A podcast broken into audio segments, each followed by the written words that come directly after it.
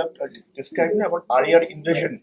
So was it the same that Aryan that uh, about Hitler's faith about the Aryan uh, race and then so Aryan is Indian race or Aryan race or what? Well, I don't know why you brought in Hitler over here, okay. but the bottom line is it's well known in India with the history that we have been told that there's an Aryan invasion into India in 1500 BCE coming from Central Asia into India and we are told that they are the ones who brought in Sanskrit, Vedic uh, culture, everything to India. We are told they replaced the existing civilization, the Harappans. We are told that uh, Dravidians appeared because of this invasion by them. These are all failed ideas, and in my talks, I have discussed these in great detail. Okay, I said you said that animals have no consciousness that we can exploit. Hmm. Something like I couldn't because it was very fast. So, hmm. uh, what was that? I was talking about the differences between the Abrahamic way of thinking and the Dharmic way of thinking. Yeah. In the Abrahamic way of thinking, God made man in his image. Okay. So we are made in God's image. And the also a consequence of that is that animals don't have souls. Only men, uh, sorry, humans have souls. And therefore, we are told in the Abrahamic religions that everything on the earth is put for man's benefit and enjoyment even after his banishment from Eden, everything is put for his enjoyment. So man can exploit the world at will. So that is the idea in their systems. That's what I talk about. Yes, yes, yes, yes, sir. Uh, during the transmission of humanity from Africa towards this thing, there is a savanna area below the pyramid, where you know this all they got these uh, habitable lands and all that, and then they settle for this thing 12,000 after the last ice age. Now, this invasion, what is the invasion about it? The group of people, they got a place to settle down. Before that, they were nomadic. And then they started this thing, and then the whole evolution. So, so it's nothing that, that somebody conquered somebody, some invasion, something. Yeah. A place where the savanna, small grasses below the pyramid, so there they settled down and then they started what is that called uh, living, you know. I, I, get what you're trying to say. In my talks, I've talked extensively about the uh, genetic ideas. I talked extensively about migrations and so on. So please take a look at that because I've dealt with the subject in great detail about uh, the proposed time frames, what David Reich is saying that uh, Iranian pastoralists came to India 7000 BCE, and then he says about Central Asians who came to India 4000 uh, years ago. So I've talked in great detail about these things and I've debunked some of these ideas and the notions of mathematics. So please do take a look at that. So what you're saying is all covered already by me the in some of these things. I read during the Mughal period, the royal court had these Persian uh, scholars. Hmm. They they translated this Sanskrit, all this knowledge of our medicine, Sushruta and all that. Then they they learned Sanskrit, they got all of them, and then made it with the Unani medicine. Can you elaborate what exactly happened? So in my in my in my talks, I've talked in great detail about knowledge transmissions. So there were several routes. One of the routes is what you're saying. There were the Periplus of the Erythraean Sea that talks about trading in Western Asia and how the boats had come from Roman Empire going there. Even an earlier period of time when the Greek contact was there after Alexandrian time, we know about the trade links that existed. And we know how in southern India you had a trading civilization, how they would go by boat from uh, Kanyakumari to rather Puducherry to uh, Quilon to, uh, to Bharuch in uh, Gujarat, from there to Lothal, from there to Sindh, from there to uh, West Asia. We know about these things. So trading links has existed for a long time, continuously. We don't normally think about these things, but for more than 4,000, 5,000 years, there's been trade between India and the Mediterranean world either through the uh, sea route or the land route and so on. It need not have been around Africa as the uh, colonialists did. It was through this more direct route. So there's been a lot of information on transmission based upon this. I talked about Silk Route as one more transmission mechanism, how Indian knowledge went into Mediterranean lands. I talked about Periplus of Erythraean Sea. I talked about the Greek transmission. I talked about migration to West Asia in 2000 BC after failure of monsoons, they took the early knowledge out, how that knowledge would have impacted the Mycenaeans via the Hittites and the uh, Mitanni people. So there's enormous information out there on how Indian knowledge could have seeded all of those lands over there. So there is no direct citation or attribution today. But if we take care to look at the echoes of Indian thought in these cultures, we might find a trace saying, yes, it makes perfect sense. This is the time A happened, A led to B, B led to C. A logical sequence can be laid out. So, yes, there is a, you mentioned about one, but there's a lot of other information. In the secular concept of India, how this can be revised in the in present context. So uh, th- this is a matter of great debate, and I don't uh, want to spend time talking about this. But we know that today, in today's India, the Marxists, the liberals, and others are in uh, charge of the West, of the education uh, uh, sector. So there's no way internal evidence will be used in any of their works. They are following a trajectory that has been set by colonial Indologists they're following a trajectory that was set by Eurocentric Indologists who use linguistic model to talk about Aryan invasion theory. They're making use of um, uh, um, people like the Marxist ideas about the, the fact that even the missionaries have got a vested interest to do certain things. So there are many, many forces impacting, uh, impacting the narration of Indian history today. So it is not as if there's one lobby alone we can fight against. But in India today, officially, we have to do something. It is the education sector. That is controlled by liberals and that is controlled by the liberals is a loose word. They have appropriated that word. The true liberal is a dharmic person, but they have uh, appropriated that word. But the people who call themselves liberals and the people who are uh, Marxists, they are the ones controlling the uh, lobby and they need to be tackled and addressed. We need to uh, push these things, and maybe it requires an ordinance from the government to say that we are the inheritors of the ancient Indian civilization, and there's no reason why we should take a Western narrative of who we are. So it's high time that we look at our own narrative. Why is Otto the guru over here? Why are his observations any more relevant than what is there in Shatapatha Brahmana or in Vaisheshika Sutra or in Yuktibhasa? Why? Nobody questions that. Received wisdom is that these are the guys who, uh, uh, who set the tone. And we continue that mindlessly today, and the communists have got a great desire to control the continue that because to them change comes on the back of a revolution. And the revolution in India is to destroy the current dominant system, which is Hinduism.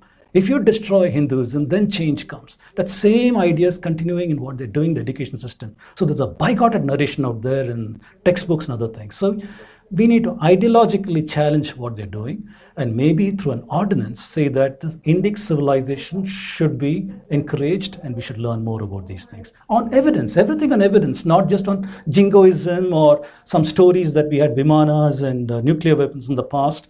Beyond that, go to an evidence based narration and make that as the basis of our education system. Okay. Yes. Scholars like you and David Frawley the, uh, of late have been bringing out these the antiquity. They are pushing back the antiquity of the civilization and talking about this transmission of uh, knowledge, the reverse transmission, if we may put it that way. But then there is a pushback from the established Western Indophiles. Uh, what you, you, just covered some aspects, but uh, what is the broader uh, motivation for this pushback from the Western Indologists when they are willing to attribute uh, things to the Babylonians, the Hittites, but not proceed eastwards. So, so the point is there is a purity of Western thought that is being fiercely protected over here. The Greeks got their knowledge from the Babylonians, from the Hittites, and so on. That's the knowledge transmission that they have. If you show that the Babylonians and the Hittites, Mitannis are impacted by Vedic thought, that's contamination from over here. And that breaks down enormous edifices in their knowledge systems, whether it is Neoplatonism that led to Christianity or even earlier about Semitic ideas that might have arisen through Indic knowledge systems, that is a no no. So, in the, my perspective, every European scholar from colonial times to present times seems to be motivated to say transmission happened from outside into India. They have no problem if Indian knowledge went to the east, whether it went to Japan, China, Southeast, no problem over there. But even one foot outside Afghanistan appears to be ideologically squashed by the power of uh, Western academia and their narrations. They don't allow that. So uh, I think it's just got to be challenged on the basis of common sense and say that this is not okay. I have a question about the Aryan invasion that you spoke about. So you are saying that the Aryan invasion stands at the root of all this, uh, uh, determining the direction of borrowing. But don't you think, even given the Aryan invasion, it is an event that happened at one point in time, and there could have been transmission from India anyway after the Aryan invasion too. Right. So, uh, don't you think you can actually delink these two rather than you know putting it at the root of all these issues? Very, very. That's a very good question. So it it, it, turn, it turns out that it, it turns out that uh, the Aryan invasion theories got several corollaries to that, and those corollaries are what determine some of these things. That ideas came from outside India into India, in not only in that period of time but in future periods of time too. While there's an acknowledgement of trade between India and other parts of the world there appears to be a concerted effort to say knowledge only flowed from that side to this side. So all these are a, a, mishmash of these ideas that I talked about, ideological ideas about maintaining the purity of the Semitic people, about the Christianity, and these kind of things. They might find very strange that in today's world people do that. But the more you see about the trade links that existed, you had to be open to the question could there have been a two way transmission? Could Indians have learned something from them? Could they have learned something from Indians? And I go there very open mind. But the point is, when I look at the Nakshatra model, I don't see any evidence of this in anywhere else except in China. In Arab uh, countries, the manzil that was used in uh, Quran and other places appeared to be the nakshatra model and such things. I don't see any kind of these things elsewhere. If I look at the models that uh, Ptolemy is proposing or others are proposing, there does not appear to be a strong transmission route, let us say, from them into India. Our problem is all of a sudden Aryabhatta came with us very strong mathematics and things like that, leading him open to the criticism, rather to today's criticism, that he perhaps took trigonometry from Ptolemy's works or earlier works and things like that. However, I showed that there is a Siddhantic period where we don't even have the works. They're referred to in later works saying there was a work that worked on mathematics. So your question is very valid and it is correct. Should be dealing this point event from everything else. But the problem today is you have a monolith mishmash of ideas starting from Aryan invasion, Sanskrit is an import, ideas came into India from the outside, Indians were recipients of knowledge all the time, not from outside. In fact, if you look at colonial Indology, colonial Indology early on when they started talking about the linguistic homeland for uh, Euro, uh, Europeans, after they found commonality of Greek, Latin, and Sanskrit, initially they thought Sanskrit was a mother language and they thought India was the homeland. That is a time where you find very nice books coming out of uh, French thinkers and other people, Voltaire and a lot of other people who, who spoke very complimentarily about vegetarianism, Indian ideas, Upanishads, and all those kind of things. However, two things changed. One is when they discovered the uh, Hittites and the Mitannis, uh, late 1880s and things like that. Second one is the uh, Indian War of Independence. Once Indian War of Independence happened, then the crown took over from the East India Company, and the narrative became officially one where Indians are subjects and we are the rulers. So you are spoken down to, and we are up here. That kind of a narrative happened, and an entire intellectual industry arose around trying to have a younger chronology for India once they found this very ancient uh, chronology for India, they couldn't reconcile that with biblical chronology. So they went through a process of saying, I studied this Sanskrit work and I put it to a later time frame. I studied this Sanskrit work, put it a later time frame. So the entire intellectual efforts, like today, intellectual efforts are in genetics, trying to say genetics what happened. There was a period of time when they worked only on this, trying to say younger chronology for India. So, like I said, mishmash of several ideas, ideologies have resulted in this. And the root for all these things goes from Aryan invasion. Which time period would you frame the Takshashila and all the universities of from north to south in Right. Uh, being wiped out to how the Sanskrit and how our scriptures and how the sciences that you have given different broad lines are related to this with the with the world? Can you tell us? Okay. So uh, I have not in any deep study in when Nalanda or Takshashila started, but we know they're pretty ancient. Nalanda, we know, started in a certain time frame. Uh, we are told around 300 current era and so on. Takshashila is much more ancient. It was there during Alexander's time also, so 300 BC, maybe even earlier than that. So we know that those are not the only universities. There were many, many universities in India, ranging from um, forest universities, ranging from maybe a Rishi in a hermitage just having his uh, disciples around him, to brick and mortar kind of universities. So we have a tendency to look at brick and mortar as authentic and uh, so on. So we only talk about Takshashila and Nalanda. But the evidence shows that there's been a continuum of thought in educational systems going back to a very, very ancient time. We know about gurus who accepted students, who taught them after a certain period of time. We know the model that they had, that there was an acharya in charge, and the inner circle of students ready to receive the wisdom, and an outer circle on their way to coming to inner circle, the brahmacharya periods that they had to have. So we know about all these things. So we know there's a tradition of learning for a very, very long time. So I think hopefully that addresses part of what you're asking. Link it with the, any time period that you've just spoken of.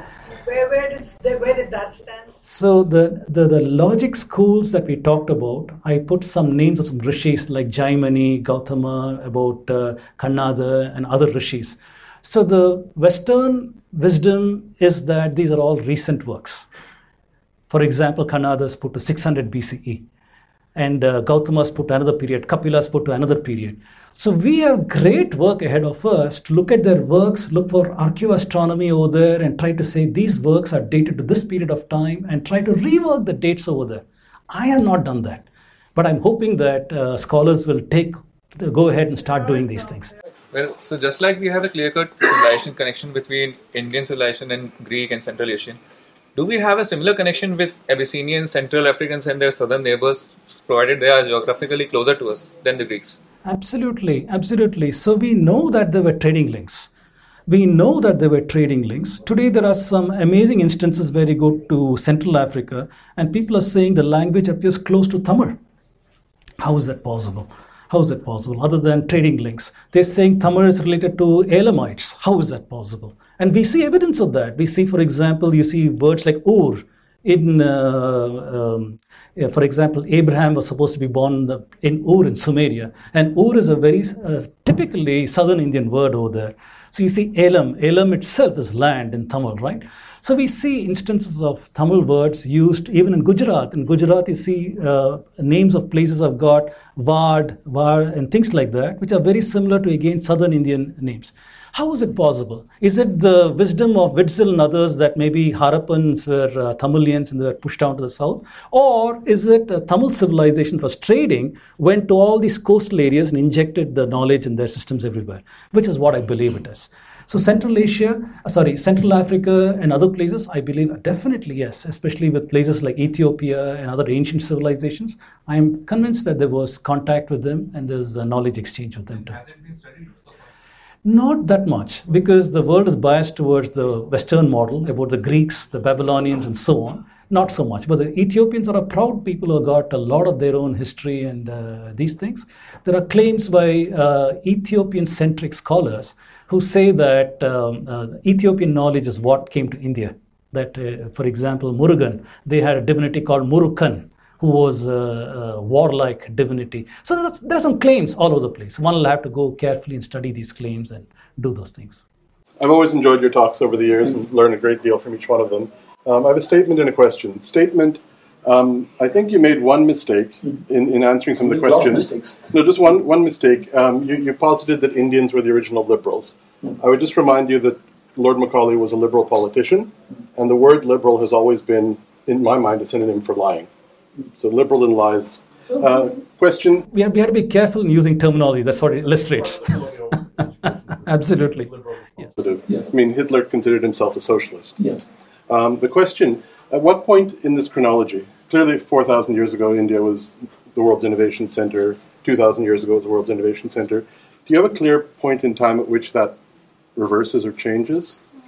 So that's an excellent question. So I've been toying with that idea for a long time.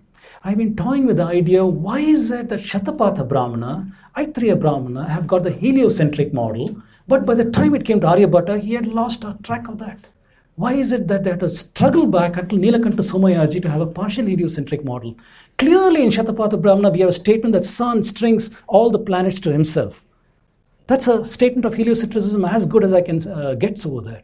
So it appears to me that early Vedic literature appeared to have a very advanced state of knowledge. And my best hypothesis at this time is the 200 year monsoon failure that happened in 2000 BCE. Today in India, if monsoons fail for one season, farmers commit suicide, they can't pay the bills and things like that. If monsoons fail for five uh, years, economy is going to go for a tank and Indian GDP will go down. Can you imagine 200 years? Which is what happened. 200 year monsoon hiatus caused the demise of Indus Valley civilization all over the place. In the north, you have glacier fed rivers. Glaciers also need to be fed by rains and things like that. In the south, they're entirely dependent on rain. Can you imagine when rivers run dry for 200 years? That's four generations, 50 year lifetimes, four generations. My belief is that that caused a puncture in the intellectual tradition of India. It's a belief at this point. It's a belief that it caused a puncture in the intellectual tradition of India and required time to once again get back, and we lost a lot. That's my belief. But I don't have evidence other than the fact that we had a 200 year drought, and many intellectuals might have migrated to uh, Mitanni lands and other places and become alienated from the Vedic culture after that. They had some remembrances with their names, Sanskrit, and other things, but I believe they also took some intellectual works like mathematics, astronomy, and other things with them. But in India itself, I, when I look at what is happening from early periods or later periods, I struggle to explain what happened. What happened? So it could be this 200 year drought.